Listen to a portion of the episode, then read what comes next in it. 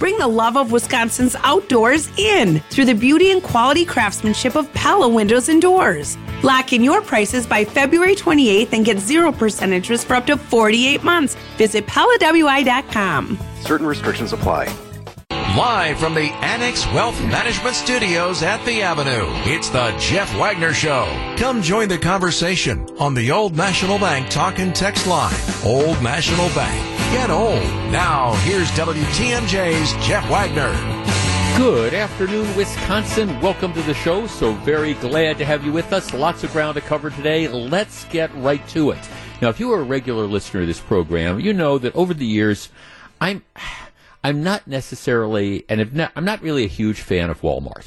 And, and I, I under, but I, have come to realize that the reason Wal, for everybody who objects to the success of Walmart, what they need to do is they need to kind of look inside themselves because for everybody who says, "Oh, this this big Walmart came to the outside of town and it drove all these main street businesses out of business," well, okay, who, who do we have to blame but ourselves? Because you know people go to choose to shop at the Walmart instead of shopping at the local businesses. That's just kind of the reality of this.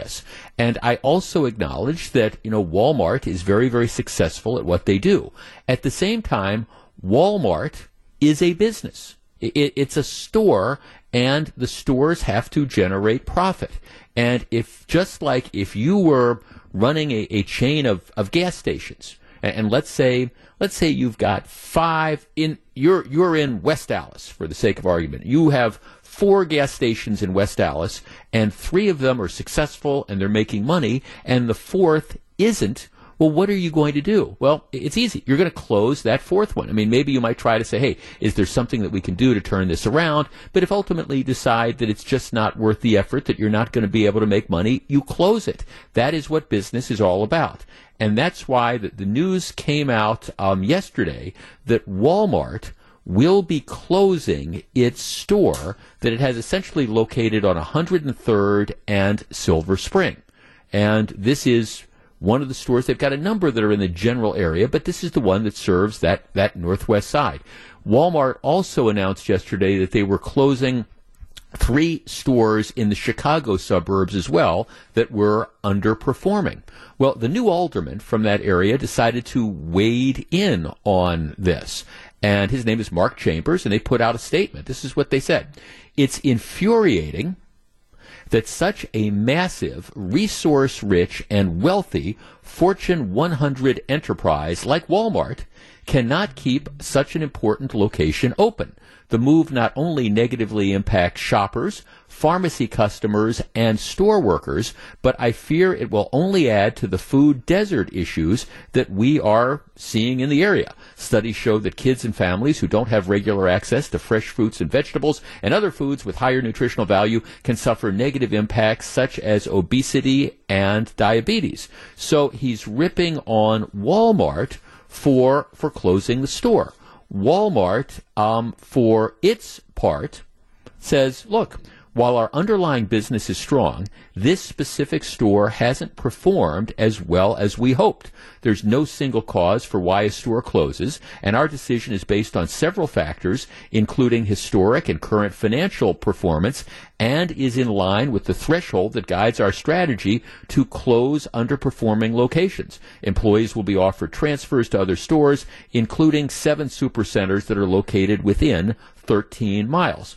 All right, let's open up the phone lines. Our number, 855-616-1620. That's the Old National Bank talk and text line. The alderman for this area is outraged that Walmart apparently making a business decision that this is number one an underperforming store and number two, reading into their statement, based on their projections, they don't think that there's anything that they can do that's really going to change the fact that it's an underperforming store. They've made the decision to close the store. They've also pointed out that, well, you know, there are seven other supercenters within a 13 mile radius. The alderman says he's infuriated that a massive, resource rich, and wealthy Fortune 100 enterprise like Walmart can't keep this location open. 855 616 1620. That is the Old National Bank talk and text line.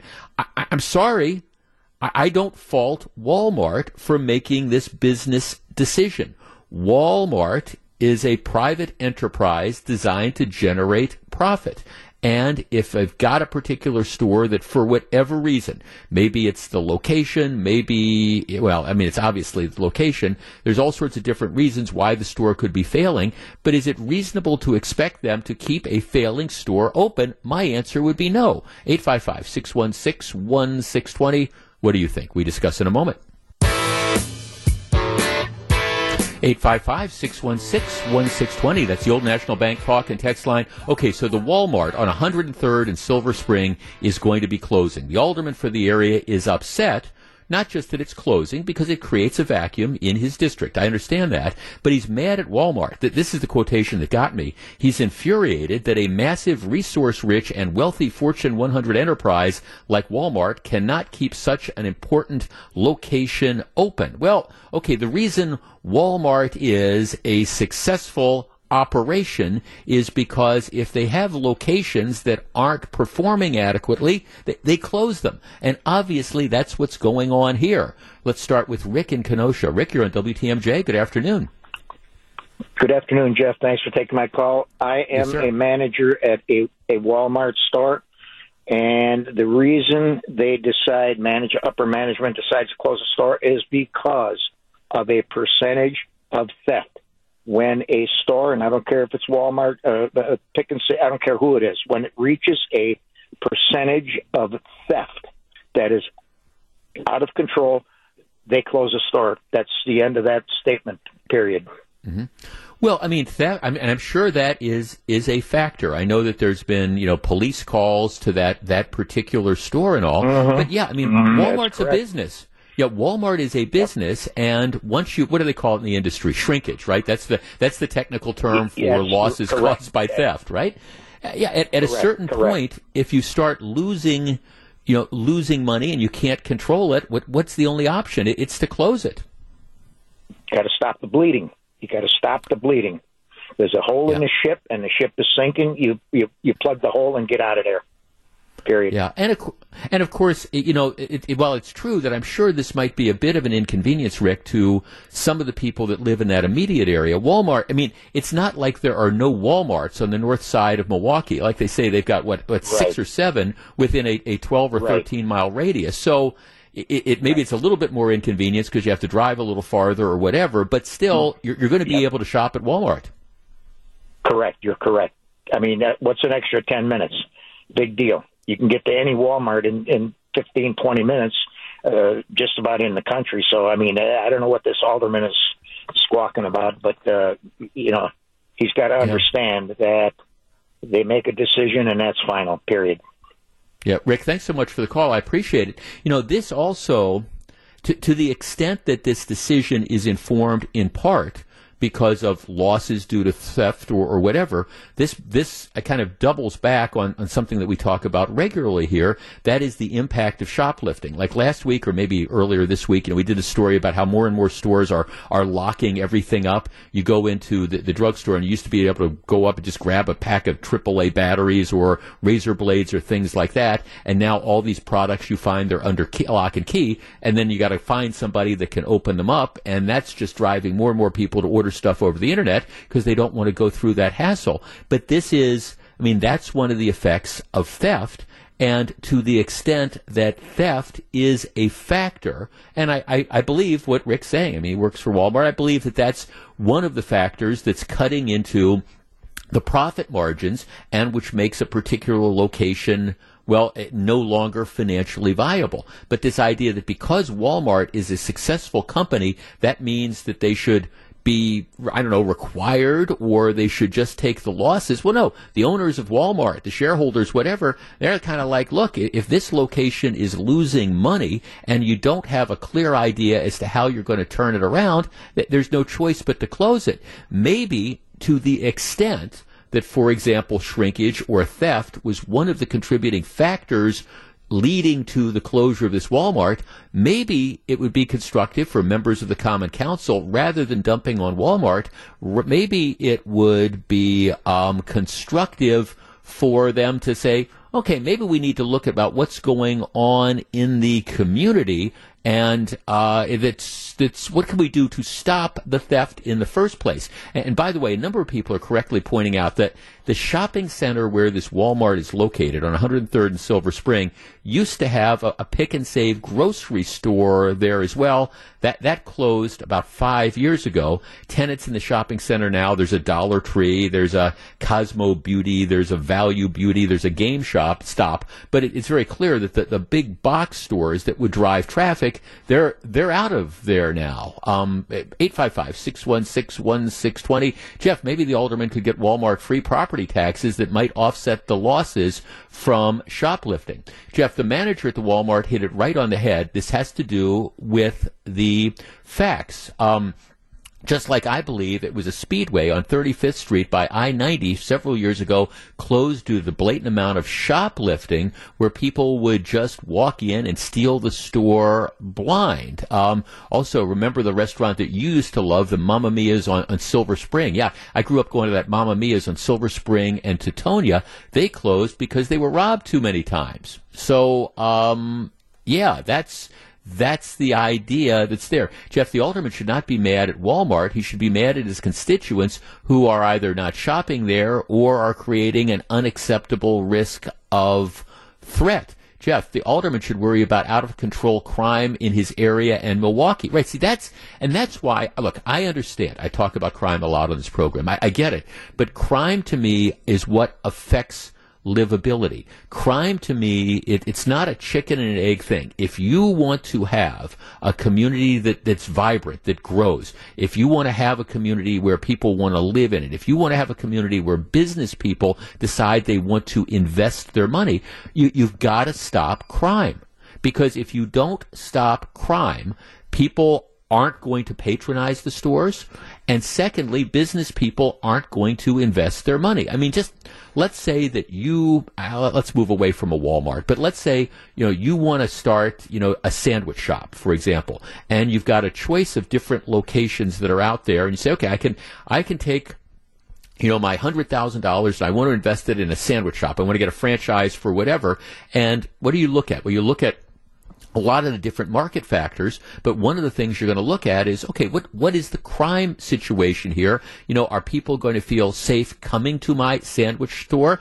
Um, are employees going to feel comfortable coming to the sandwich store? Are we going to be getting robbed? That's all the factors that's there. Jeff, it appears to me that Walmart obviously has a sound business strategy and following that strategy, it has made them su- successful as they are. Closing a store because it underperformed is their cho- is their choice. And with several stores within a reasonable distance, I don't believe this should affect the community in a dramatic way. Now, I understand that when you're talking about the private sector, this is a little bit different than the public sector.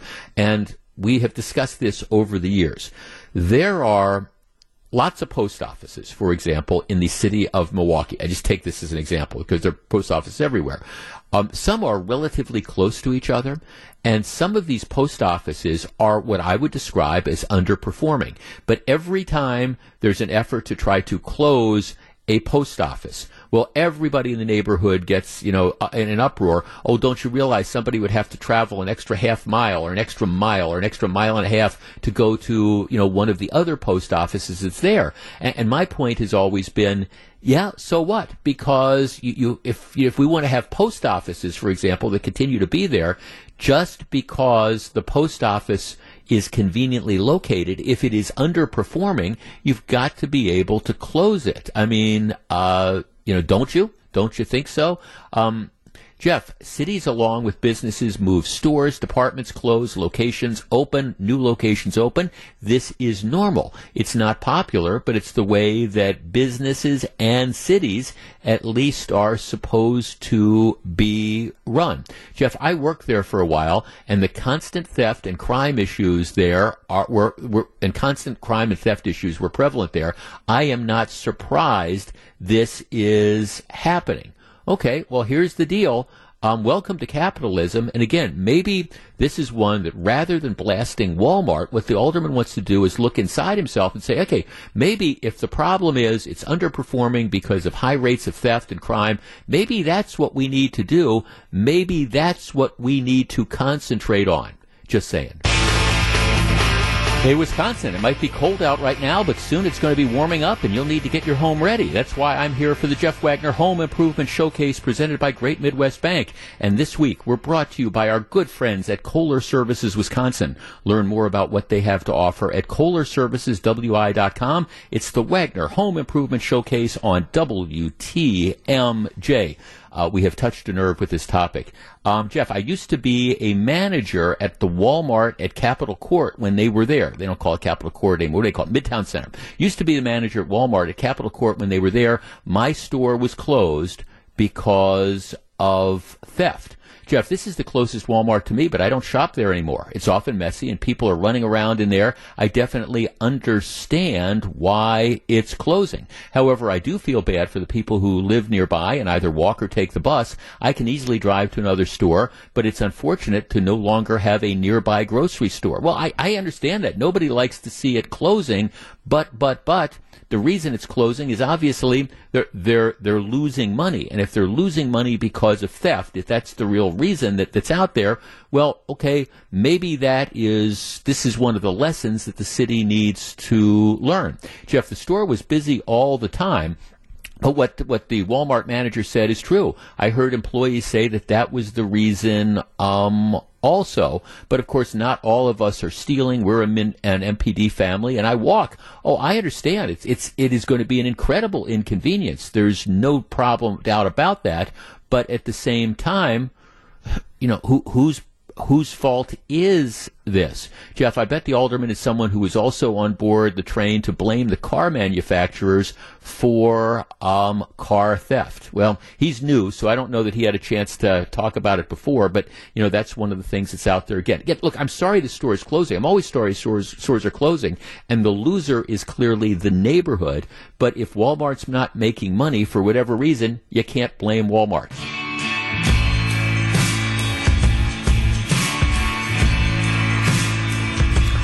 So very glad to have you with us. Um, when I when I first started working, my first job out of law school was at the U.S. Attorney's Office, the old federal building uh, downtown, 517 East Wisconsin Avenue, right at kitty corner from from the Pfister, And one of the big challenges was finding a place to park.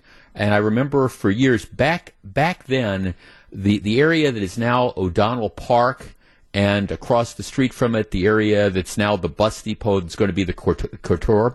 That that was those that was like open air parking lots. And so you drive down there and you'd park every day. You'd, you'd pay a daily fee, and then you'd you'd walk, you know, a few blocks um, in in the weather to get to you know the, the, federal building. But that's where you parked. One of the best things about becoming a supervisor in the U.S. Attorney's Office is I got a government paid for parking space that was a couple blocks north in the I think they called it the shops on Jefferson at the time. But even then, it, it was a couple blocks to, to walk the park, and parking was a huge, huge factor uh, back in the day. Now, we, our, our, our, offices, the GKB offices, are now in, in the Avenue. You know, the wonderful new facility. It's, it's the, you know, the Grand Avenue revisited. And I remember when they announced that we were moving down there, one of the very first questions that I had was, okay, you know, where, where are we going to be parking? Now, there is a, a large parking structure that is attached to the avenue. And so, you know, we, we all have, have parking. It's a big parking ramp. It's covered parking. It's great, but you have, you know, you have the parking spaces. Now, sometimes it gets busy, so you got to circle a little bit to find a parking space, but you can always find a parking space. So parking is in fact convenient. And I like the fact that, you know, I'm parking in a structure that is attached to where it is that I, I work. But parking is important for people. Well, as it was announced last week, and we discussed this at the time, Northwestern Mutual has now become the latest of a series of companies that have announced that they're moving their offices from the suburbs and they're, they're moving them downtown, or at least they're, if not moving their headquarters, they're, um, in the case I think of Milwaukee Tool, they're, they're going to, you know, put a, a, facility downtown. Rite-Hite has done it, and Fiserv, and Milwaukee Tool, and Northwestern.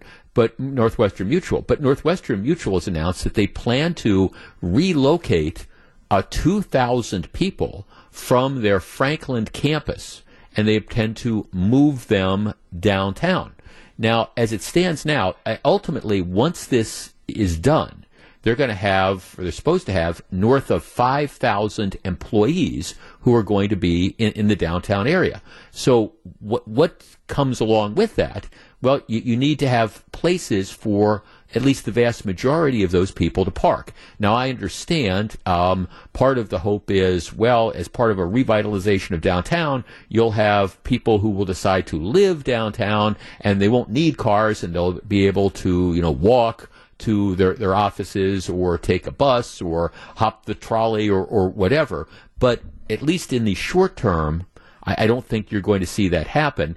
And in the long term, at least I personally don't think that's going to happen because while I think having a downtown site is perhaps attractive to younger employees at some point in time who, who might love to like live in, apart- in an apartment downtown in the third ward or, or have a condo downtown. What, what's ultimately going to happen is, you know, once those younger employees I don't know, once they're out of school for a few years, they meet other people, they get married, they want to start families, and then they're going to be moving out to the suburbs too because they're going to want to get into a better school system, they're going to want a house, they're going to want a little bit of a yard, all sorts of things like that. So the, the need for cars is not going to disappear.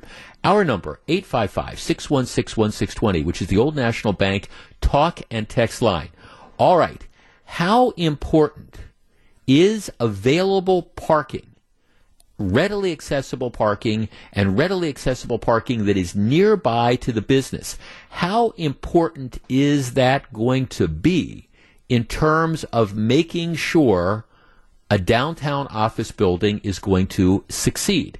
I, I know if it was not for available parking, that would have been at least one factor that I know our, our bosses would have considered in you know where we decided to move.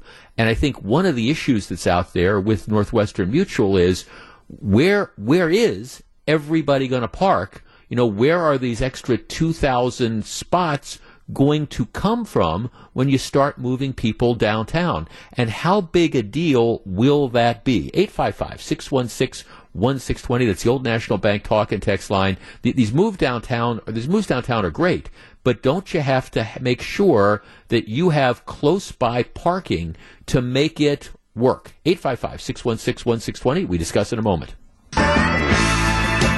You know, I, I, I, was thinking about this announcement that Northwestern Mutual made where they're, they're pulling out of, of Franklin and they're going to be, you know, relocating another 2,000 employees downtown. And that's a big win for downtown. And I don't mean to, to underplay that. The question, the practical question that's been kicking around the back of my mind is, where, where, are you going? Where is the parking going to be for another 2,000 employees? And, you know, is it, I, look, I understand maybe there's some other uh, because not everybody's back working downtown. Maybe there's some deals that you can cut with, you know, other parking structures and stuff. But how how far are people going to be willing to walk to be able to get to their jobs, especially when we're talking about you know winter in, in Wisconsin. I mean, yet you can put people, I guess, down at, at O'Donnell Park and, and have them walk, uh, you know, a few blocks and things like that. But how desirable is that going to be? I mean, downtown parking, downtown parking was an issue when I worked at the U.S. Attorney's Office in in the 1980s, and I don't necessarily think it's gotten any better. Jeff, we were just discussing this today. I work near Northwestern Mutual downtown, and we talked about how finding parking is already getting harder with more people downtown. I'm thinking it's going to be a nightmare to add 2,000 more people. Dawson in Saukville. Dawson, you're on WTMJ. Good afternoon. Hey, good afternoon, Jeff. Thanks for taking my call. Sure. Um, so my fiance is going to be moving down to one of the, you know, with one of the businesses that is making the move uh, later this year. Uh, mm-hmm. That was one of the deciding factors for her, um, you know, whether she needs to be looking for another job or not, because A, we're not planning on living down in the city of Milwaukee or near sure. there, but B, she doesn't want to walk or have to risk her safety or anything, along sure. with like worry about the car. So huge factor, and I agree 100% too. Like it's already kind of chaotic down there, and now you're going to jam 2,000 plus more people down there. I mean, if if she didn't have the parking structure, it, it would have made that even more of a problem. And I can only imagine the nightmare Northwestern Mutual is going to deal with. Right. No. Th- thanks for the call, Dawson. I appreciate. Well, and, and see, that is that's one of these like real world issues that are there. Is where where are you going to put people? Because on the one hand, you say that that's that's great, and we're going to add more space. Well, again, we're we're the, the avenue. You know, you see all these reports. This company's coming down. That's company's coming down. And it's great. It creates that vibrancy. But I, I, in the back of my mind, I'm thinking, okay, parking is already a little bit, you know, strained. You know, what what happens when you suddenly add, you know, 25% more vehicles or whatever. And from an employee standpoint, if you're used to, I don't know, parking in a secured lot in Franklin, all right, if you're coming down to Northwestern Mutual and you're told, okay, well, you know, here, you know, we've got parking, but it's four or five blocks away. Somebody was saying, you know, they should rent places and shuttle people in. I, I, I just, as a practical matter, I'm not sure how employees would feel about, hey, I'm driving to this lot and then they're going to run shuttle buses back and forth. Um, Jeff, I am a consultant and I have been for over 25 years. I've worked with clients in downtown Milwaukee. Parking is a huge issue. Even if the company pays for it, by the time you park, walk to the building, get in the elevator, get to your office or cube, you can easily add 10 to 15 minutes on top of a long commute. I, I say no thanks to that. Jeff, they'll just have to um, build a parking structure. Um, also, they're going to have to work with county transit to re-energize the freeway flyer system. Um, you know, and actually, a number of people are, are mentioning that. You, you used to. It, it, I think I think the premise. I think look, what the city of Milwaukee is hoping is that again, you're going to have people that are just going to make the decision that they are going to relocate downtown to be closer to where they work. And I have no doubt that for some employees that might be the case. But long term, I just don't think that's sustainable. Like I say, long term, you know, once maybe maybe that's what you do after you're for you're out of college for a year or two. But you know, after a couple years, when like I say, when you get married and you want to start a family, well, then you you start thinking, okay, well, maybe you know, we want to buy a house. We want to, you know, find a school system that is superior to MPS. I'm sorry if that offends some people, but that's just the reality. We we want to start building equity. We want little lawns and things like that, and we want to get out of the city. Well, then if you're going to work there, you have to continue to get back into the city as well. No doubt about it. Um, Jeff, my wife works for Northwestern Mutual, and she's getting transferred downtown. She's looking for a new job uh, now because you know she's concerned with her safety. Well, again, I, I don't.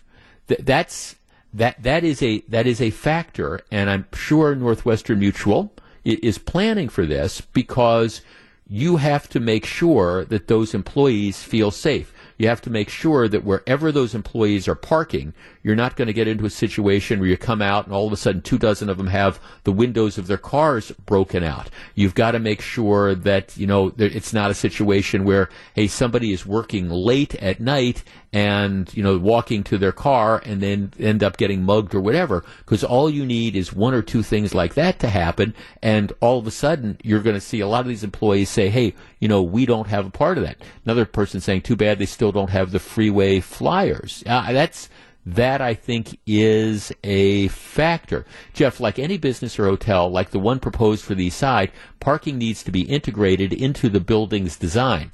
Well, I don't, 2000 2,000 spots is, is an awful lot. So hope they're going to plan to deal with this, but I know it's a factor. Jeff, parking is an absolute necessity for Northwestern Mutual employees. They need to consider out lots and busing their employees in. Jeff, my mom works at the VA. They have had countless break-ins and car thefts there. Um, I think one of the biggest things that businesses need to do to ensure success in downtown Milwaukee is to have either underground parking or some sort of secured parking lot so there's no concern about car burglaries and or theft. I, to which I, I say amen. Like I say, the parking structure we have, there there is security, and, and the security is very, very visible. And, you know, without going into details, it's 24 7 security. And I will tell you honestly, I've never I've never been concerned. Uh, I've never felt unsafe you know, coming into work, um, either coming in or, or leaving work. Ne- never have. But again, I, I know that we have a huge security presence that's there, and I also know that I'm parking in a structure that is adjacent to the door that I'm going to go in. I'm not walking, you know, four blocks in the cold. I, I just bring this up because it's it's been kind of kicking around in the back of my mind. It sounds great to move downtown, but don't you also have to make sure you're going to figure out okay, what is the reasonable plan for where you're going to put this extra 2,000 employees once they get there? Back with more in just a minute. This is Jeff Wagner. Don't go anywhere. Jeff Wagner is back right after this. Creative Planning presents Rethink Your Money with John Hagensen, Saturday afternoon at 1. At Creative Planning, we offer full service, comprehensive wealth management services through our in house team of wealth managers, accountants, and attorneys to integrate all aspects of your financial life. Get all the expertise, all the advice you need, all in house. Visit creativeplanning.com. That's creativeplanning.com. I'm Van Mobley, and I'm running to be your state senator in Wisconsin's 8th District. We're all tired of the dysfunction in Madison. Vote for me, and I'll fight to return the over $7 billion surplus to you, Wisconsin's taxpayers, before it's devoured by inflation. One of my major priorities as your state senator will be to abolish the state income tax. Vote Van Mobley on February 21st. I'm Van Mobley, and I approve this message. Paid for by Friends of Van Mobley, Peter Monfrey, Treasurer. Blaine's Farm and Fleet's big pet care sale is going on now. We're the animal experts, offering massive savings on a great selection of pet food, supplies, and more. Like $3 off all Blaine's Farm and Fleet dog or cat food. Rewards members save an extra 2 bucks. Get 25% off all Kong brand dog or cat toys. Plus, in our automotive department, buy 3 Goodyear tires, get one free, with up to $100 in rebates when you buy a matching set of 4. Shop our new Blaine's Farm and Fleet store in Grafton, located at 1771 Wisconsin Avenue. Parenting comes with a lot of questions. buybuy BABY can help you prep for everything you expected. Text BABY to 42229 to get $20 off your in-store purchase of $100 or more. Only at buybuy BABY. Wisconsin's own Gruber Law Offices. One call, that's all. A wiser way to build your wealth. A wiser way to build your wealth starts with choosing a financial planning firm that is fee only because it means they work for you. Fee only firms like Financial Strategies Inc. don't work for a bank or brokerage firm or an insurance company or mutual fund company because we don't want our decisions for your best interest compromised in any way. We work for you and only in your best interest. And fee only means the success we care about most is yours. Ask your advisor, are you 100% fee only for 100% of your clients 100% of the time? If they answer no, get a second opinion. I'm Jim Cantrell with Financial Strategies Inc., a fee only, comprehensive financial planning firm. And I believe we can show you a wiser way to build your wealth. So go to financialstrategiesinc.com and schedule a no cost consultation. Financial strategies, a wiser way to build your wealth. WTMJ, W277CV, and WKTI HD2 Milwaukee from the Annex Wealth Management Studios. This is News Radio WTMJ, a good karma brand station. This is Jeff Wagner on WTMJ.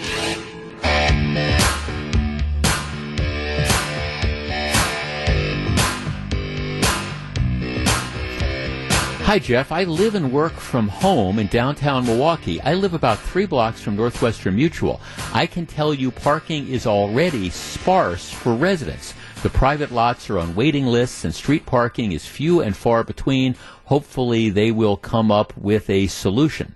Jeff, my son's old roommates work in that building. One lives very close to downtown and the other is a little north on the east side, but they're 24 and 27 years old and I can't see them five years from now still living in the apartments. They don't drive to work. I also think some type of secured parking with at least 500 spots would be um, necessary. Yeah, I think that there. I mean, obviously that that's one of the factors. It's where where are people going to be? And I, I, just again personalizing this. I know when we announced that we were moving downtown, that was one of the first questions I had because when when our studios were um, at the lot on Capitol Drive, there was a secured outdoor parking lot that was in, in the rear. And, you know, there were issues because whenever you had ice, the ice would get on the towers and you get this note saying, better move your car because there's ice falling off the, the towers and stuff like that. But at the same time, you knew that you had a secured spot and you knew that even though you had to walk outside to get from outside to get into the building, you knew that you were going to be able to park in close proximity and you knew that it was a secured park, secured parking lot. So you didn't have to worry about how are you going to get there. On top of it, you also knew that the parking was free. Um, which is, you know, which was, it's, it's very nice, like where I am now. I mean, it's, it's, it comes with the territory. You get the parking pass by free. I'm sure somebody is paying for it. It just means the employee isn't paying for it, but it is a huge factor. All right. Here's a story. I, I don't, you might have missed this but it's getting some attention in the conservative press. Uh, remember Joe Biden, who who wants to hire more IRS agents, and I'm I'm actually. I, I mean, I want to see the tax laws enforced. I, I, I do. So I'm not as opposed to that as some people are. But here's the, the interesting thing. Apparently, one of the things that the IRS wants to do is they want to establish something they call the SITCA program, Service Industry Tip Compliance Agreement. This this would for like industries where there are tips, for example, what this would do is have businesses, bars, restaurants, whatever, they would they would agree that their point of sale and time and attendance systems and electronic payment settlement methods, that information would be provided to the IRS.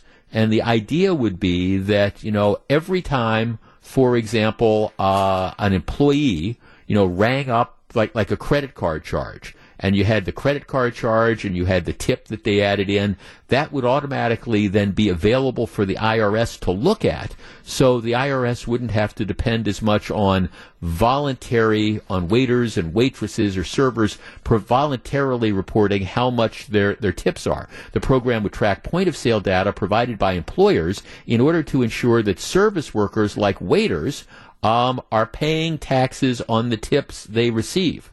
Now, here's my only comment. The, the justification for hiring all these new IRS agents is we're going to go after the whales, the really, really rich people who aren't paying the, their fair share. Oh, okay, you can have that argument, but it also sounds like I don't think that there's too many really, really rich people who are working as servers, and it sounds like you know, they're going to get caught up in this a- as well. Now, you might say, well, they should be paying taxes on all their tips. I'm just saying some of these new IRS agents are kind of clearly be kind of focusing on those servers as well. Live from the Annex Wealth Management Studios at the Avenue, it's the Jeff Wagner Show. Now, here's WTMJ's Jeff Wagner. Good afternoon, Wisconsin. Welcome back to the show. Well, I hate to say I told you so, but I told you so. I want to revisit something we've talked about once or twice over the last couple weeks. I, think all of us would agree that one of the biggest problems in southeastern Wisconsin that we have other than like the homicide rate and things like that is the out of control reckless driving on an almost, if not daily basis, certainly three or four times a week, we will have the story of the, the person who was killed in the reckless driving incident. Somebody running from the police, goes through a red light, hits and kills somebody. Somebody drag racing down 60th Street at 10 o'clock on a Sunday morning, loses control and crashes into a house and kills themselves. somebody driving at a high rate of speed blows through a red light and hits a, a vehicle on the passenger side that has the right of way and the person dies. The stories go on and on and on like that. And we're not able to get a handle on this reckless driving. And every time this happens, all the talking heads come out and say, okay, well, we're going to try to crack down on this and we're going to adjust the roadways a little. But it, it doesn't change the fact that you have a certain segment of the population out there who just doesn't give a rat's rump uh, about themselves or anybody else. And if they want to drive 90 miles an hour and run through red lights, they're going to do it. Well, the police department, and, and this, now hear me out on this, because this isn't an indictment of the police department. There's this new traffic enforcement unit, and they're, they're trying to concentrate on cracking down on, on reckless drivers, right? That's it. But reckless driving in the state of Wisconsin is not a crime It is simply an ordinance violation, meaning all they can do is give you a ticket. And if you've heard me over the last couple weeks talking about this, my, my point has been that is useless. Now, it's useless for most people because, you know, maybe you would care about that. I would. You know, you get a ticket, you get four points on your license, your insurance is going to go up. If you get a second ticket, maybe you lose your license, your license gets suspended. That's a big deal. But the people who are by and large engaging in reckless driving, they don't care. They don't have licenses, or at least many of them don't. They don't. Ha- they've maybe never had a license, or they're on a suspended license. They don't have insurance. They don't care. And so, giving somebody a ticket, all it does is it's just like, hey, let me you know ball up the ticket and throw it in the back. And that's why I have been arguing that if we are serious about this, Tony Evers. Republicans in the state legislature, here's the first thing you need to do. You need to criminalize reckless driving. Treat it like we treat drunk driving. First offense, ordinance violation, civil penalties. Second offense and more, it is a criminal offense.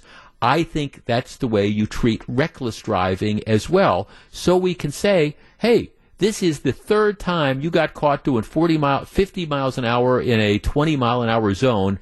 Boom, you're, you're going to jail because now all they can do is give them a ticket. And my point again has always been nobody cares ab- about the tickets. It's just a joke. And if you follow me on Twitter, I've got a link to the story that today's TMJ4 ran last night, and Mike Spalding alluded to it. Okay, get get this. Here here is the numbers. Um, and Channel Four, I give them credit. They went out and, and they they did this. Okay, here is the deal. Um, let's see, between 2020 through 2022, here's the deal. They issued speeding tickets. They issued 37,745 speeding tickets. Okay? 7,000, 37,745. Would you like to guess what percent? This is speeding hang on, we're going to get to reckless driving in a minute. Speeding tickets. Would you like to guess of these tickets issued between 2020 and two, through 2022 of the 37,745 tickets that they wrote for speeding? Would you like to guess how many remain unpaid? Just think about a number in your head. Well, the, the number is 17,190. In other words, 45% almost half of the tickets that were written for speeding over the last two years have not been paid. All right, let us turn to reckless driving. Between 2020 through 2022, 761 citations were given for reckless driving. How you can only write 761 t- citations for reckless driving is another story. 761 citations, though, were issued. Would you like to guess how many of those tickets remain unpaid? Do do do do do do do. I'll stop you from the suspense. Of 761 tickets, that were issued for reckless driving, 587 remain unpaid. I'll do the math for you. 77.1% remain unpaid. In other words, three out of every four citations that the police have issued for reckless driving remain unpaid. and you know what?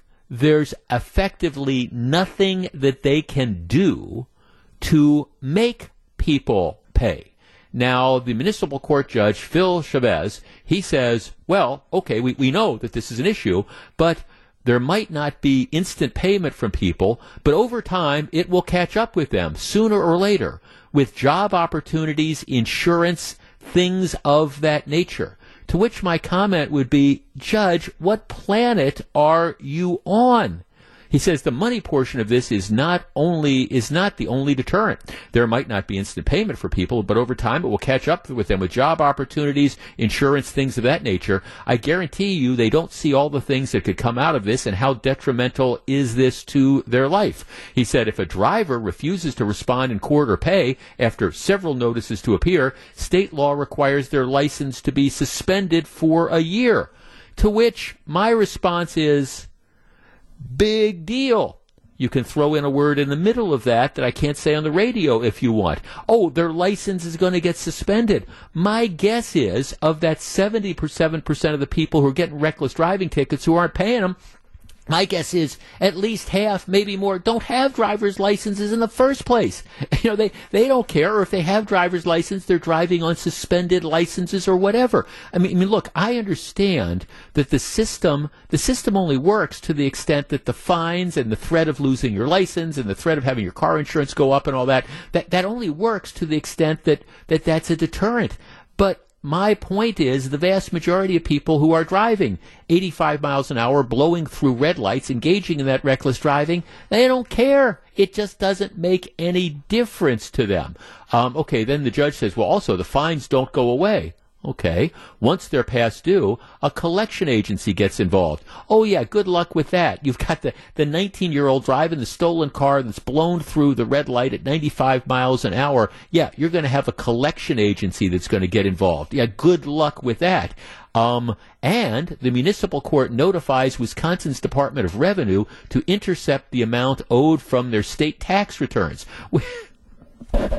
which of course presupposes that there is a state tax return that is being filed. I mean, th- this whole thing is just it's it's a massive joke, and I'm not faulting I'm not faulting the cops for writing the tickets. That's what they're doing. I, I'm actually not even faulting the municipal courts for you know their system. The problem is the law is ridiculous. The law does not deal with what the underlying problem is, and that is people who just the, the financial penalty is not a deterrent at all, which is why if my friends in the Republic, Republicans who control the legislature are listening, and if, if somebody who has the ear of Tony Evers is listening, if you want to start making the streets of Wisconsin safer, here's what you do. You criminalize second offense reckless driving. And I mean, you can define reckless driving however you want. I'm not trying to grab people who go, you know, eight miles over the, the, speed limit, but you know what we're talking about. We're talking about the people that blow through the red lights at, at 50 miles an hour over the speed limit, but somehow don't hit and kill somebody, but you know they're out there doing this, and you know that the next time they might well do it. Let's let's start getting tough on this. Instead of giving them tickets, which 77% do not pay, let's start saying, okay, there's going to be a degree of accountability. You're, you're going to second offense reckless driving, six months in the House of Correction. Third offense reckless driving, a year. I don't care. You figure out what the penalties are. But isn't it way past time to criminalize this? And doesn't don't these numbers just demonstrate what a flat out joke the system we have now is? It only works to the extent that it deters people, and it might deter you, and it might deter me. But we're not dri- we're not the people driving 50 miles an hour uh, going through red lights. We're that's not us. 855 616 1620. That is the Old National Bank talk and text line. Your thoughts.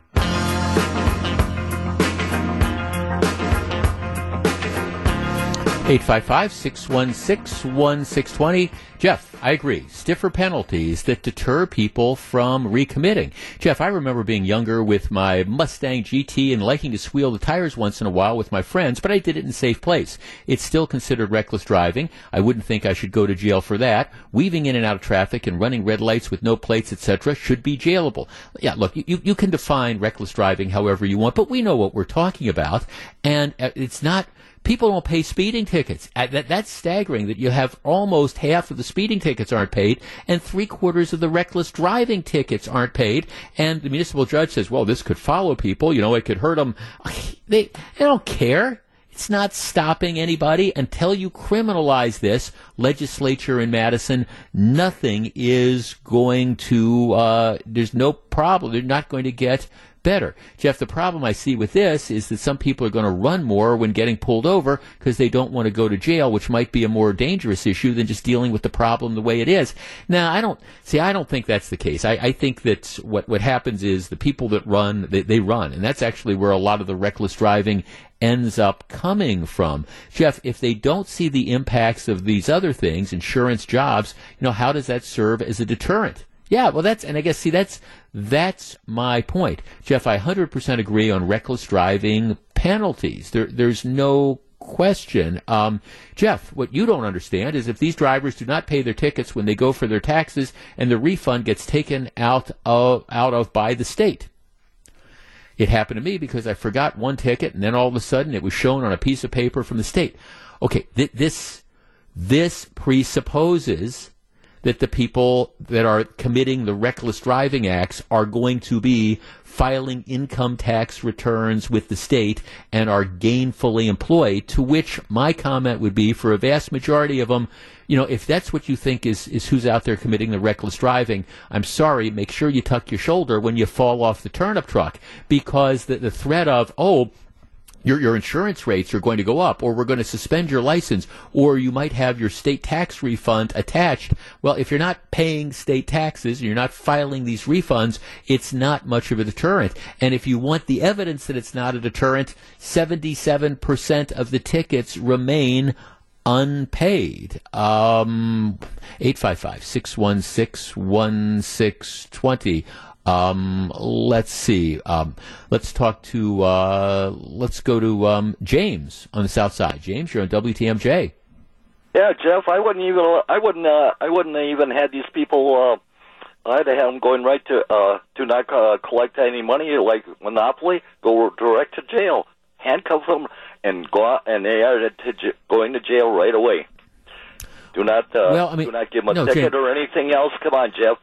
Let, let's demand uh, some darn uh, stability here. We're not. Well- we're, we're, we're, Well, James, we're, no, thank- we're James, getting, we're look. getting all this uh, on your Now, show. James, thank, look, thank James. Thanks for the call. Look, I'm not. I'm not. You're, you're entitled to due process. I, I, I get that. I mean, I'm, I'm not saying that you just. You, you, you know, people have the right to due process. I am just saying that if you agree with my basic premise that reckless driving is a huge menace, and I don't know how you cannot agree with that. What were the numbers? January alone, you had eight people died in the city of Milwaukee due to reckless driving.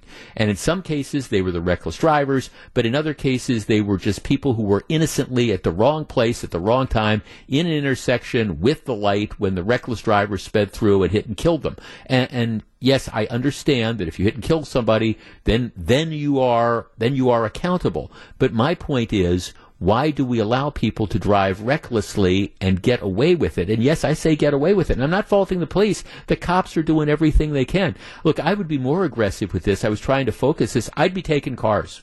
I mean, I would do the same thing. I, you know, second offense, reckless driving, a crime. I would also, well, I've argued this before. You know, anytime you seize a car that Anytime you come across like reckless driving and the person that's driving it doesn't have a valid driver's license or the license is suspended or whatever, I, I'd be calling the tow truck, I'd be hauling that car in and they don't get the car back until you can come and show proof that you've got insurance and a license and all those sorts of things. And if that means that you're driving your mom's car without um, um, a driver's license, if that means your mom's got to go and pay the towing fine or whatever, sorry, maybe mom will think twice before she lets you take your your car again. So I, I think we need to be a lot more aggressive about this. We need to recognize that there is a huge problem out there, and we we need to start dealing with it. And I do agree, this is something where I think the legislature should jump on this. Dave downtown. Dave, you're on WTMJ. Good afternoon. Oh, thanks for taking my phone call. There's just so many things they could do. I mean, I mean, it's a conversation you could have for a couple hours, but uh, get to the point. But I've got some friends that live out on the East Coast, and if you live on the East Coast, they put a vehicle inspection sticker. They want to make sure your car's roadworthy. It's got windows. You know, it's got a muffler. It's got a, a converter. You also, before you get your car at the DMV, have to show a valid driver's license and proof of insurance before they even hand you a car. And if you don't supply those things, they suspend the registration. And if the car is picked up you know, on the street, let's say, for example, someone buys one private party, they grab the car and you have to bring those items in. And if you can't provide the car proof of insurance with a valid registration, valid driver's license, they sell your car. That's what we need to do here. And I don't know why we're still fiddling around the state legislature for the last 11, 12 years, sitting on their cans doing absolutely nothing about this. And same thing with the city of Milwaukee. Shame on everybody. Well, Dave, thanks for the call. And, Well, I mean, this was this would be you. You would need the legislature to make it a crime. Uh, you know, the, the, the city might have more latitude when it comes to towing cars and stuff. But I, I agree. You know, why why are we dragging our feet on this? This is another one I talk about. The general public, my guess is 85% of the people, 80% would, would support something like this because we're the law abiding citizens. We're not the ones creating a problem. Jeff, at least couldn't we have a database of unpaid tickets available to police and anyone on it? Car immediately is towed until all charges are paid. Yeah, you, you accumulate parking tickets in the city of Milwaukee, and after a certain point, they find your car and it's going to be towed, and you're not getting it back till you pay the fines. Shouldn't shouldn't isn't isn't reckless driving on multiple occasions at least as dangerous as not paying parking tickets? Just asking.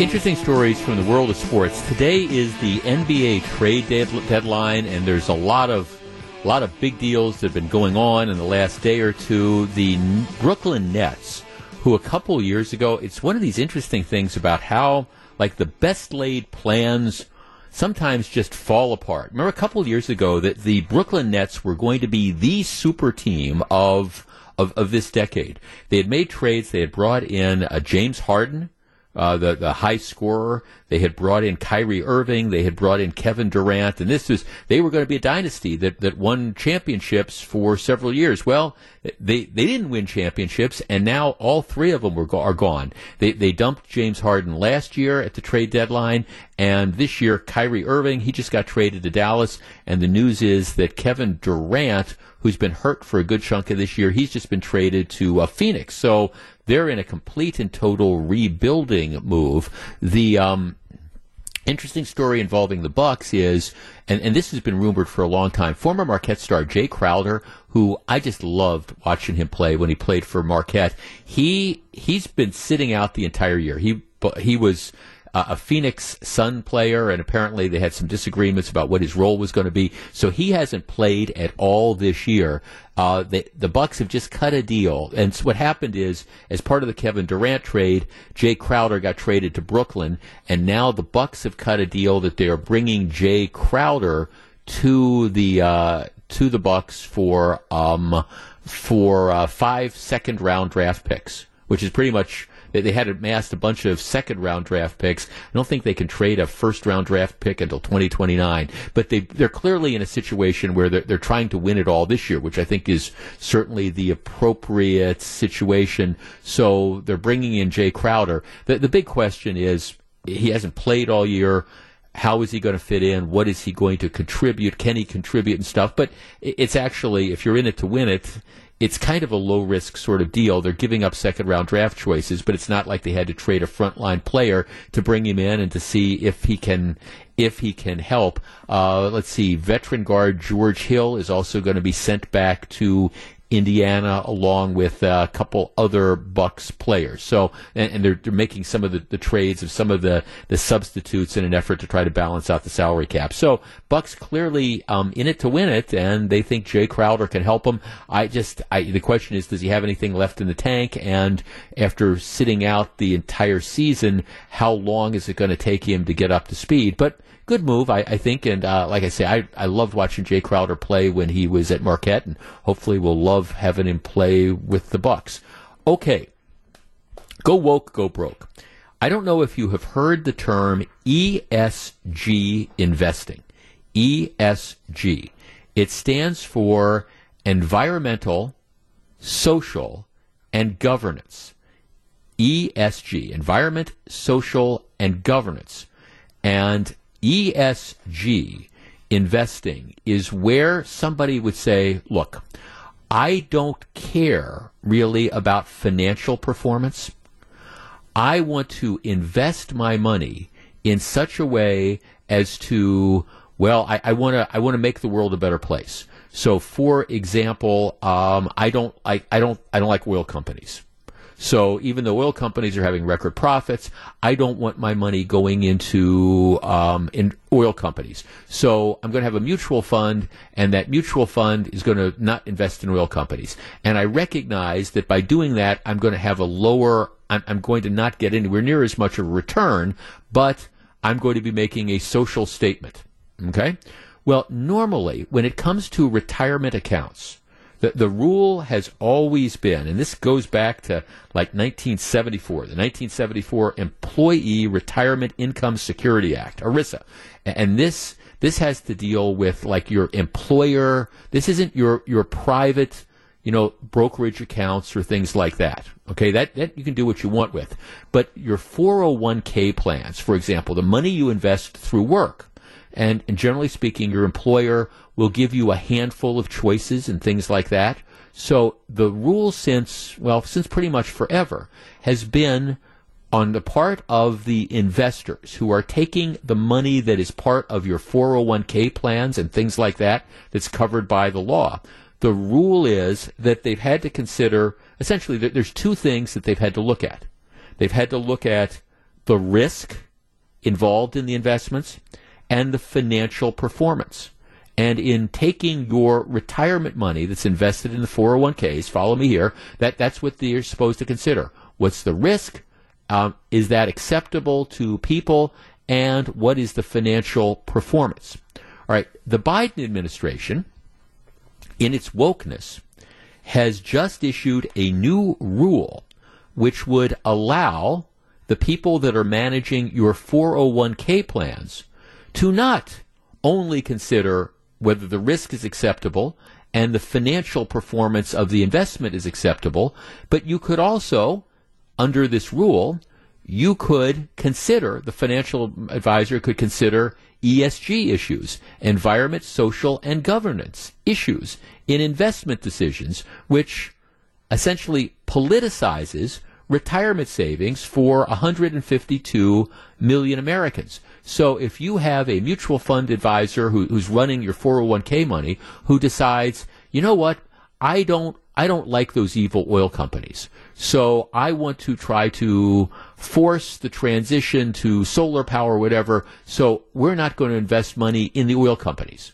So that means that we're going to perform. My performance is going to be substantially less than maybe people who do invest in the oil companies, which means the people who are invested in that particular mutual fund, they're going to miss out.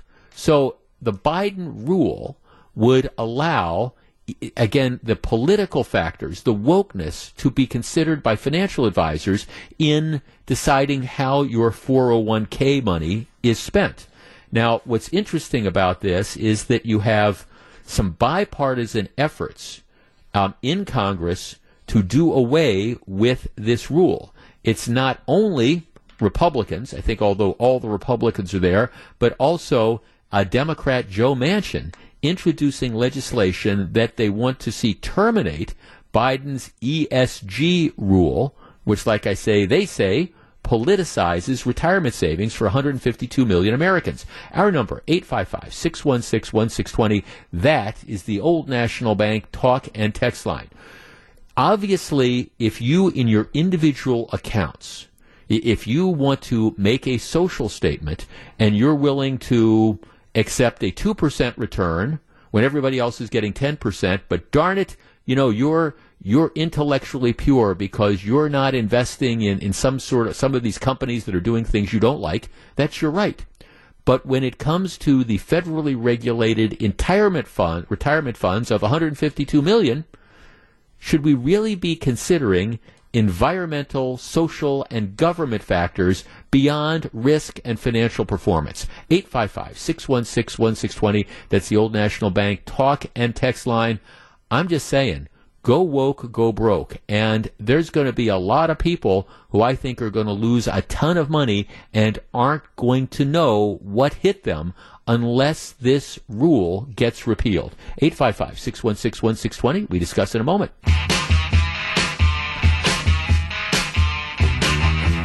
855 616 1620. So this ESG, and this is a term you're going to hear a lot, and it's a term that you should care about if you have money that's invested in some 401k plan, and it's you know it, if you've got limited sort of options at through your workplace or whatever, you you know you want to know about it. Now, look, I I have no problem if you as an individual investor decide, you know what, I don't care. I don't care whether I'm making money, and I don't care whether I'm in assets that are un, reasonably risky to me. I want to make a social statement. So I'm big on climate change. And so I want to, I want to invest in, in companies that are all about trying to promote, I don't know, solar power or whatever, even though those companies aren't making any money. This is my example. So if you want to do that with your own money, okay, that's a decision you make. But for 152 million Americans, many of whom are in these limited sort of choices, investment options that they're given through their 401k plans, right now, or at least before Joe Biden got into this, what would happen is that there's two things that the financial advisors had to consider. One is, okay, what's the economic performance of the particular investment, right? And secondly, um, what's the risk? How does this fit in with, you know, your, your risk, your age, etc.? All right. Under this woke investing, this ESG Biden would allow the mutual fund managers to put you in less successful, riskier sorts of things as long as they could justify it saying, well, this is, this is good for society or we think it's good for society. So we don't care if you're going to make less money. We're not going to invest in these oil companies where the stock is going up. We're going to invest in something else. Ah, boy, there's going to be a lot of people who are going to be surprised by the results of this. There is movement in Congress to try to overrule this. Jeff, I think the ESG rules are bad policy, um, but I think the effect of their continuance would be exactly opposite of what you expect. Um, whatever the retirement funds invest in, make those assets rise because of the quantities of dollars invested, so the retirements will do well. Who will be hurt most are the individual investors who don't put their money where the big funds do. I'm not sure about that.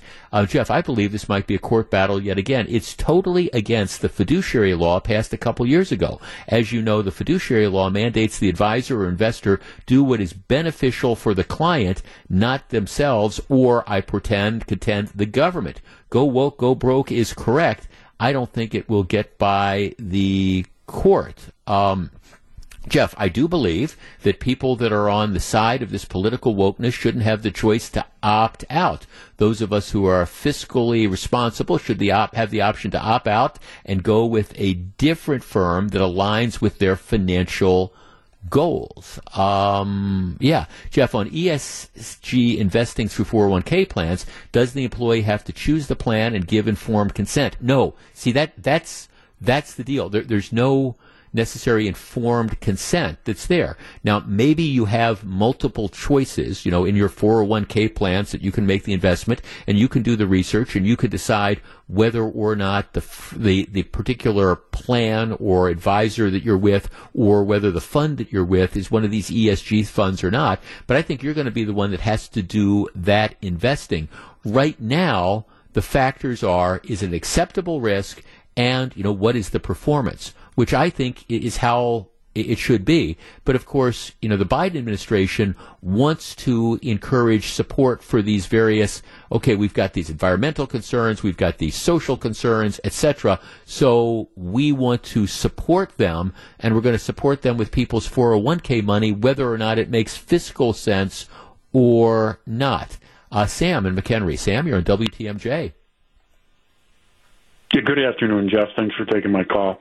Sure. Um, go back, what, 30, 40 years ago? We had a discussion in this country that Social Security was never going to be able, you could never live off of it when you get, so, you know, they encourage everybody, let's get these retirement accounts going. Let's get the 401s, the IRAs, all of it. So here we are 30, 40 years later, and now, if you remember when Obama was president, he was trying to get his hands on the, the money. Republicans said, no, get your eyes off of it. So we had a little four year break with Trump. Now they're back on it again, and they're using this whole green movement as an excuse to do this. And while that's going on, China's building coal fired power plants like there's no tomorrow And I think the whole plan is they're going to poach what what you know manufacturing jobs we got left in this country over there because electricity here will become so ungodly expensive because we're all going to have electric cars and electric stoves. Mm-hmm. Everything's going to be electric, but there's not enough electricity for that. So that means well we'll just move the rest of the manufacturing jobs out of here. They'll go to China, and then you'll have your power to charge up your phone and watch your TikTok videos. That's the direction it's going. Sam, th- th- thanks for the call. That, that, that's kind of the big picture o- on this, I, I guess, and I have to think that through in its entirety. All, all I know is that I, I guess with, with the money that I have in my 401ks, that's going to be there when I hopefully be there when I retire. I, I want the advisor to be looking out for me. I want the advisor to be concerned with is this particular investment in my 401k account, is it is it appropriate for my risk level? Is it appropriate? Is it a good investment or not? You know, what, what's the financial performance? What's the history? And I understand that past performance isn't an indication of future stuff. I, I get all that, but I want to know those things. Those are those are the issues that I care about. And this idea that, gee, I'm going to suddenly find out one day that, well, instead of those things, we're also we're making investments that don't make any economic sense or are inappropriate for your risk level, but we're making that we're making them because, gee, they support a social agenda that the individual advisor has. No thanks. I think that's inappropriate for people's 401k plans. If you want to do it with your money outside of the, the stuff that's set up by the government, that's a different story. Live from the Annex Wealth Management Studios at the Avenue, it's the Jeff Wagner Show. Now, here's WTMJ's Jeff Wagner. Good afternoon, Wisconsin. Welcome to the program. So, Joe Biden gave his State of the Union address on Tuesday. The numbers are in, and the numbers, well, they're not good. Um, Joe Biden's speech on Tuesday was seen by roughly 23 million viewers across the seven major TV networks. These would be the, the major broadcast networks and then uh, CNN and Fox News and MSNBC. Um, now you say 23 million viewers. Well, that, that sounds like a lot of people. Well, it is, but um, that's down. Last year, uh, nearly 34 million people tuned into his first State of the Union um, address. So uh, down by 11 million. Interestingly enough, uh, of of the major TV networks, Fox News Channel, uh, they averaged the most, 4.6 million viewers. ABC second with 4.3, NBC 3.7. Isn't it interesting that Fox News Channel is the one that had the highest ratings? CBS with 3.5, MSNBC with 3.46, and CNN 2.3 million, Fox Broadcasting 1.6 million. But the um, numbers, uh, again, the numbers ended up being down, which, which again brings this question that I know has been discussed for the last couple of days, which is, you know, what is the continuing relevance of the State of the Union at I mean, I, I understand, you know, it, it, exists, you know, and that under the Constitution, the, the chief executive is supposed to give that annual address. But that, of course, was, was in different times. Nowadays, with the 24 7 news cycle and the president talking all the time and there being no shortage of, gee, where are the policy matters? You wonder what the relevance of the State of the Union is. And one of the things that's, I, I think, leading, leading at least me to believe that it's less relevant than ever, and it might be, it, it might be irredeemable. Is the, the whole idea of, of what's going on and the, I, I call it the increasing coarsening of, of political discourse. Now, on, on Tuesday night, Joe Biden decided that because he's thinking about running again, that he wanted to well, he wanted to bait the Republicans. And so you, you went through this lie, and it is a big lie that Republicans want to end Medicare and Social Security. That's just not true. Um, there are some Republicans, and unfortunately, I, I, don't think this is getting any traction, who recognize that Social Security and Medicare are unsustainable. So the idea is look, we, we don't want to eliminate these, but maybe we need to reevaluate these every five years to figure out what we're going to do with funding and things like that. And that, of course, is portrayed as you want to you want to end Social Security and Medicare, which is completely false. But that's Biden. He, he's trying to find a, a boogeyman to get reelected. He got elected in 2020 by saying, okay, I'm, I'm something different than Trump. And now he, he's looking for that, again, that boogeyman in 2024. And it's, okay, Republicans want to end Social Security and Medicare. And that's, that's just flat out false. So anyhow, he, he comes out with those lines, and you have a number of Republicans who loudly scream liar and liar, and you saw some of those things. I, I'm not, and that's of course what the the headline, you know, is. You have oh heckling Biden. Here's the here's the story in the New York Times. Heckling of Biden reflects a new coarser normal for the House GOP um, the repeated outbursts that interrupted the State of the Union address encapsulated the ethos of the new Republican majority, which styles itself after former President Donald Trump. Now, I, I, I am. I don't I don't have a real tolerance for rudeness one one way or the other. It's just not it. And I wish I wish people, even though Biden baited them, and even though Biden lied, yes, he did lie about that, and he knowingly, intentionally lied about that. He wanted to use the State of the Union as an opportunity to, on national TV, to just take this really, really cheap shot and make a false statement about the Republicans. Okay, so he, he did it. But even so, I, I, wish they wouldn't have responded with "oh, lying," etc. So because now you get all these headlines about how stuff is, "oh, this is a this is a coarser normal for the GOP." My comment, though, would be how quickly we forget in February of 2020. You know what happened? That was that was when President Trump gave what turned out to be his final State of the Union address. Now let's flash forward back to that. Remember when several Democratic House members walked out of the State of the Union in protest to to his speech? And that was before Nancy Pelosi, sitting on the podium. Remember, she dramatically, after he completed his remarks, she dramatically picked up, you know, her copy of the speech and tore it into pieces. Okay, so now, now I, I'm reading all these stories about how, gee, you know, the Republicans, that this was so very, very terrible about the decorum of the House and things like that. And, and, and yeah, I think there's a point to that. But how quickly we forget people walk out because they want to stage the, the protest. Nancy Pelosi tears up the speech. I think you can make a strong argument that yelling liar when Joe Biden is in fact lying about that, while they shouldn't have done it. I think it was rude, it was inappropriate.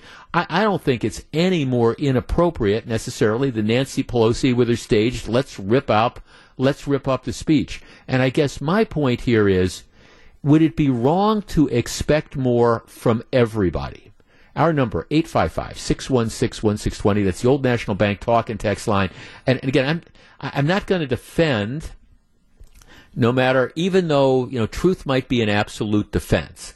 Um, I, am not going to defend screaming liar at the President of the United States, even though I do believe he was telling an untruth.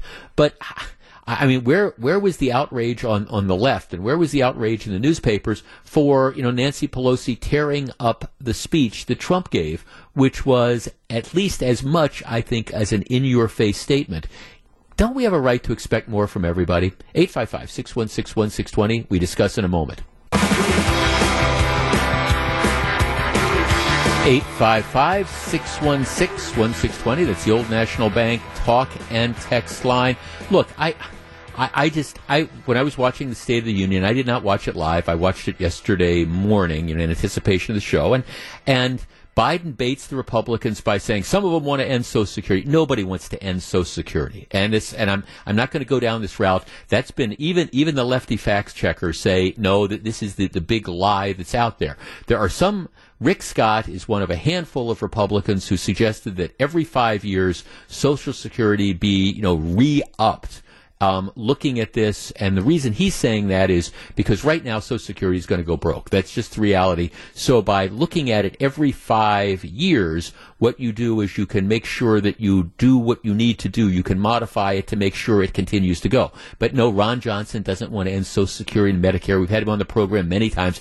The Republicans, Rick Scott doesn't want to do that. But because this is the third rail of electoral politics, um, the the Republican position is as Uh, other than this, like a proposal to look at it every five years, the Republican proposal, okay, we're not going to touch it, and we'll just wait and see what happens. But that is the reality. Biden knew it. Biden was lying. He, but that's okay. He, that's he was using that opportunity to try to create the, the boogeyman that, that's there. And here we're going to starve older Americans and things like that. And, and that's that's okay. I don't think the Republicans should have screamed liar at him. I think that that was a coarsening of this. And and I'm not I, I cringed when they did that. But I don't think, for all the outrage that you see in some of the, the papers about this, I don't think that's any worse than the people who decided to stage the walkout before Donald Trump's last State of the Union, or Nancy Pelosi sitting on camera, picking up his speech and tearing it into pieces. I mean, I think that's equally as bad, if not worse, than when Joe Biden, you know, says something that he knows is untrue, you know, getting that response. But the whole thing is, is this is this really what we are devolving to? 855 616 1620. Jeff, the general disrespect demonstrated by society is bad enough, but the disrespect witnessed during the State of the Union is appalling. I don't care who is the president. Sad times for our times that we live in today. And, and that's, I, again, that was, I, that's what I think you, you've seen this over the last couple years. Um, Jeff, the answer to that question is absolutely, positively yes. Democrat, Republican, and everybody else. We should all realize that we were better when we treat each other with basic human decency, and everybody needs to grow up a bit as well as respecting the processes of government, which, at least for the moment, that's my adding in there, includes the State of the Union um, uh, address. Uh, let's see. Jeff, it goes back even further under Scott Walker when every state Democrat fled to Illinois as a stunt prior to Act 10. Professionalism is gone between both parties, and I think it's a huge embarrassment. Jeff, I guess we wonder why our young adolescents are behaving in such a disrespectful manner. Maybe we can look at our um, representatives. Jeff, I don't think there's any way you could expect Republicans to just sit quietly and listen when the president is telling the American people in prime time that the Republicans want to take away their Medicare and Social Security. This was the Republican chance to debunk that myth. Okay. Um, I, I, guess, but there, my argument is are, there's ways of doing this, and standing up and screaming "liar" in the middle of the speech, I don't think is the way that you want to, you know, do that. I'm just I'm just saying that was my kind of reaction. Jeff, I agree we should expect more from everyone. As a Republican, I can pick reasonable Democrats that I agree with on many issues, but I'm guessing there's several liberal listeners who cannot pick one Republican because they're blinded by hatred. Until we pick reasonable outcomes and compromise, this is the environment we're going to be stuck in. Jeff, I feel Joe Biden needs to be called out when he lies to the American people, although it was disruptive and rude, but keep in mind that Democrats do it all the time. Well, Nancy Pelosi certainly um, did that. Um, no question at all. Jeff, I say let it rip, just like the British House of Commons. Otherwise, the lying doesn't get called out in the American mainstream media. Well, I mean, it, it is very similar to the British House of Commons, where you have the Prime Minister who will, will come and I forget I forget the term they use for that, but it's it's he'll stand up and the other side will scream at him and it's kind of like th- this jousting match, but that that you know, there's all sorts of things that I think are good about the British system, and there's all sorts of things I think are bad about the British parliamentary system. And I, if if we want to have a situation where you have a question and answer session, that that might be an interesting idea, but that's not what the state of the union is. Uh, Tom in New Berlin. Tom, you're in WTMJ. Hey Jeff, uh, I think I disagree with you a little bit when you say they're both the the same because you look at the rules of the House anyone that speaks in the rule, you know, in the House, they're recognized, and when they're recognized, they have the floor, and you can't yell at them, you know, if you disagree or if they're lying. You have to wait to be recognized. So when the president goes to speak, he's the one that has the floor. He should be allowed to speak, and no one should be yelling at him, uh, regardless. But if you don't want to be there and you want to walk out, there's nothing, you know, saying you you have to sit there and listen. That's not against the rules. So I well, think there's I, I think, a little bit of a difference.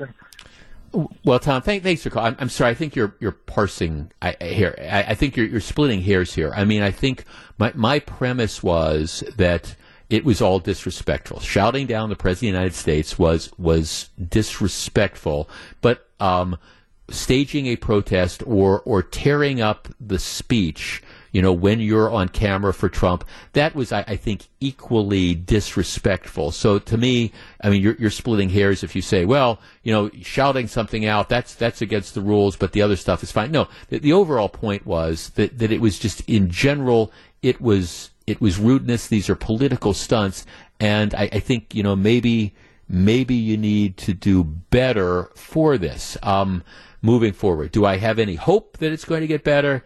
No, not for a long time. Back with more in just a minute. Which all, by the way, maybe this is just another reason why it's time to take the State of the Union address and say, okay, for whatever purpose it might have served, you know, a century and a half ago, that purpose has, has long since passed, and maybe it's time to take that and put that um, on the ash bin of history. Just saying. So the Super Bowl is Sunday. On Tuesday night, I was um, I, I, was playing I was playing in a, in a, trivia contest. Okay, I was at a area watering hole playing in a trivia contest, and one of the questions was, "What city has hosted the Super Bowl the most times?"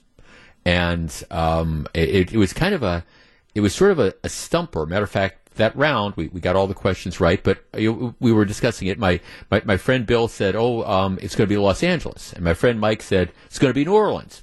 And so, it, you know, it was, I'm like, New Orleans, Los Angeles, I, I, I don't know. Well, it turns out, you know, we were all wrong because Miami is the city that has hosted the Super Bowl the most times.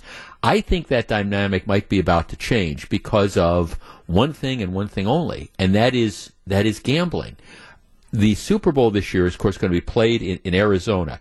This is the first time that the Super Bowl is going to be played in a state that has legalized sports betting. So if you go to the game, if you're lucky enough to have spent the five grand and you have tickets to the Super Bowl, you can place mobile phone bets during the game while the game is going on.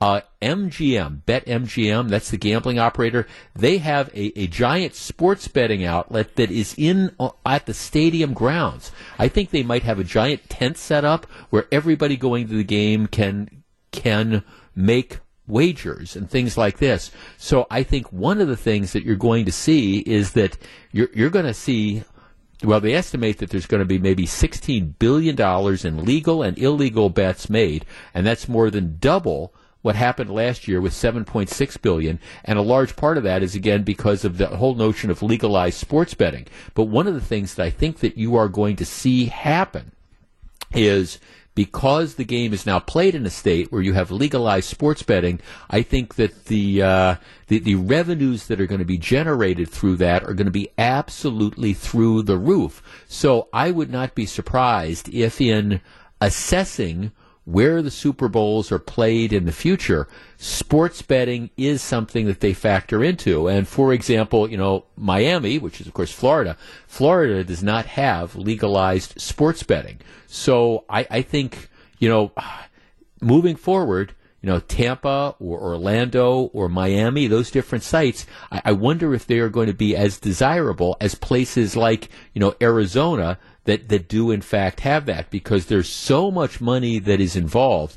Um, with sports betting, and it's going to be so much easier if they're playing it in a state where sports betting is authorized. So if you see people, you know, ducking out of the, the stadium, it, it or on their phones during the game, it, it might be that they're checking in and taking selfies of themselves that hey, I'm at the Super Bowl. It could be that they're just you know trying to get a bet down on who's going to score the next touchdown. Good afternoon. Welcome back. Um, uh, more sad news. Burt Bacharach. I, I, know. I know. There's probably a lot of people. Um, uh, there's probably a lot of people who uh, don't don't remember who Burt Bacharach was, but there was a, a point of time in the 60s or 70s when he was he was one of the he was probably the, the leading composer in the United States. Now, this was, you know, he was he was doing pop music at a time when like rock and roll was, was taking off, you know, big time. But he was responsible and was the uh, again he he worked with a lyricist But you know, he was responsible. Lots of songs. The Look of Love. This guy's in love with you. Uh, they long to be close to you, which was a number one hit for the Carpenters in 1970. What the world needs now is love. Um, remember that these are and these were you know, I, I, understand that maybe a lot of this stuff has gotten lost in the annals of time, but these these were pop standards that were just huge in the uh, huge in the 60s and the early 70s, but particularly the 60s. Had a Dionne Warwick. Um, she was she ended up being kind of his muse, and she was the singer. They walk on by Alfie. I, I, say a little prayer again. Do you know the way to San Jose? Which is one of those to me. That's one of the the songs. That's an earworm song for me. Um, Raindrops keep falling on my head which was the movie in the, if you've seen the movie um, Butch Cassidy and Sundance Kid, that was that. Arthur's theme uh, for the movie Arthur, and, and the list goes on and on and on. I'll never fall in love again. Uh, Burt Bacharach, just a, an incredible, incredible talent who was just flat out white hot during the, the, the 60s and the early 70s and uh, passed away at the age of 94. But just an incredible talent. And one of those that I think, you know, when we think about music, we think about rock and roll and then we think about all that stuff. But Burt Bacharach was just an incredible, an incredible artist when it came to creating these incredible pop songs. And uh, he has passed away. All right. The T says, you never forget your first. And my producer said, Jeff, what are we going to be talking about? Well, he was then at least somewhat relieved, I think, when I told him what this was. There is a story in the New York Times today that caught my attention. Um, and it, it's part of this series that they're running about young people coming of age. Let me let me share a portion of this with you. The ability to get behind the wheel of a car for the first time and go anywhere is a distinct American rite of passage. For many young people, their first car grants them a freedom to explore their city on an intimate level with their windows down and music blasting and away from the prying eyes of parents. It can be a means to escape monotony and fear, especially during the height of the pandemic, and a gathering space where they can let it all go. And what the, the, story is, is there was a New York Times photographer who grew up in Los Angeles and spent last summer going around and, and talking to young people who had just gotten their driver's license about their first cars. In interviews conducted over the fall, they spoke about the joy of getting behind the wheel, creating a space of safety and curiosity for themselves, and then they talk uh, uh they, they, they talk about that. That struck a nerve with me because even though it was a long time ago, I mean a long time ago, I remember vividly, vividly the day I got my driver's license. Now, back when back back then, you had to actually take a driver's test, and because of the timing, my birthday was in May. They only offered driver's ed during the, the preceding summer or something. I was too young to take that. So as a Christmas gift for me, my parents got me like the driving lessons at, I think it was arcade, a private driving thing. So I, I, I took that. I remember on the day of my 16th birthday, we had an appointment like at the DMV at 720 or whatever. Took my, my dad took me down. I took the driver's test. I passed it. I got that temporary driver's license. And I remember exactly what this story is talking about that, that sense of freedom.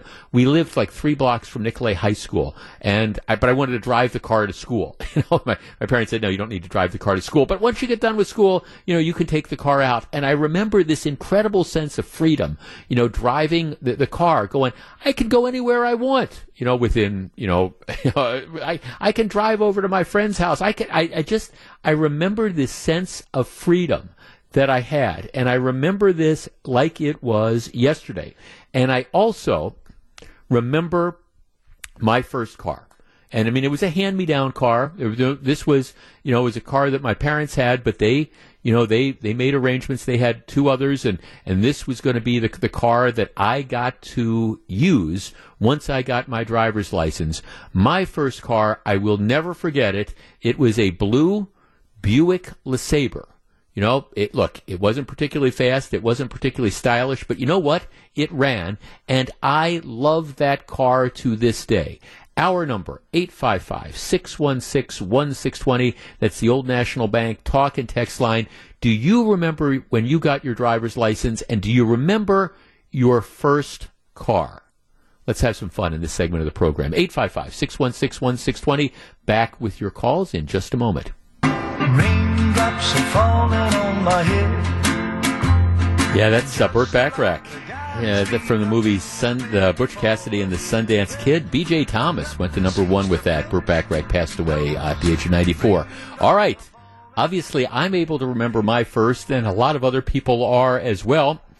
Your first car. Jeff, I didn't get my license until age of 20 back in the 70s because I grew up in an area where mass transit was king.